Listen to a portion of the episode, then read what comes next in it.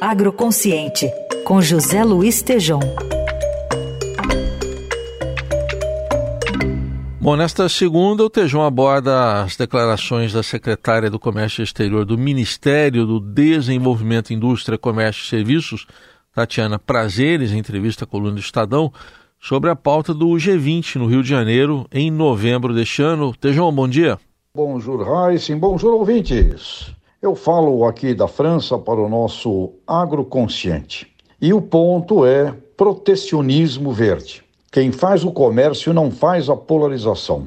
O agronegócio brasileiro deve unir o mundo inteiro num combate ao protecionismo verde. Teremos o G20, as maiores economias do mundo, reunidos na cúpula que vai acontecer no Rio de Janeiro, 18 e 19 de novembro com 19 países membros, mais a União Africana e a União Europeia. E a secretária do Comércio Exterior, Tatiana Prazeres, declarou à coluna do Estadão os quatro objetivos de ações dentro do G20 no combate ao protecionismo verde, que amplia ainda mais a divisão do mundo, de uns contra os outros. Ela colocou quatro pontos vitais na sua pauta: Primeiro, comércio e desenvolvimento sustentável, mulheres no comércio, segundo ponto. Terceiro, desenvolvimento sustentável em acordo dos investimentos. E quarto ponto, a reforma da OMC, Organização Mundial do Comércio por vivermos hoje incertezas, imprevisibilidade e tensões geopolíticas que afetam o comércio.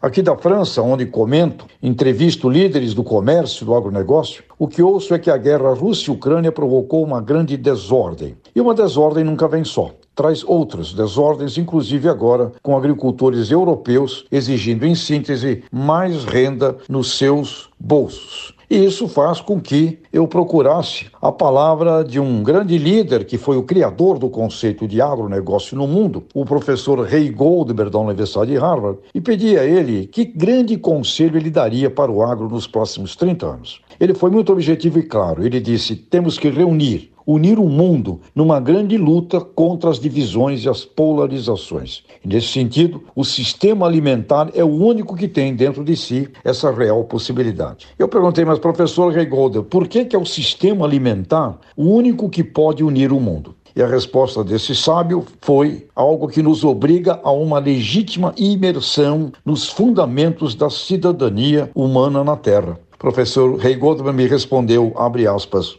o alimento é o fator que reúne a todos os seres humanos na Terra. E alimento, esse sistema agroalimentar envolve agora fortemente o conceito de saúde, principalmente após a pandemia de Covid-19. Reúne todas as ciências, disse o professor Rey, consciência do clima, e ele chama isso tudo de um health system, um sistema de saúde, e também de um food citizenship, quer dizer, uma cidadania do alimento, me disse o professor Ray Goldberg, lá do Alto alto da sua sabedoria lá da Universidade de Harvard. Portanto, nesta reunião do G20, importantíssimo sim que tenhamos uma busca dessa união, desta reunião e de que os aspectos envolvendo protecionismos de todos os tipos sejam minimizados, porque eles estão exatamente na contramão do que teria que ser a liderança do aspecto dos alimentos, da energia e do meio ambiente no planeta Terra. Grande abraço,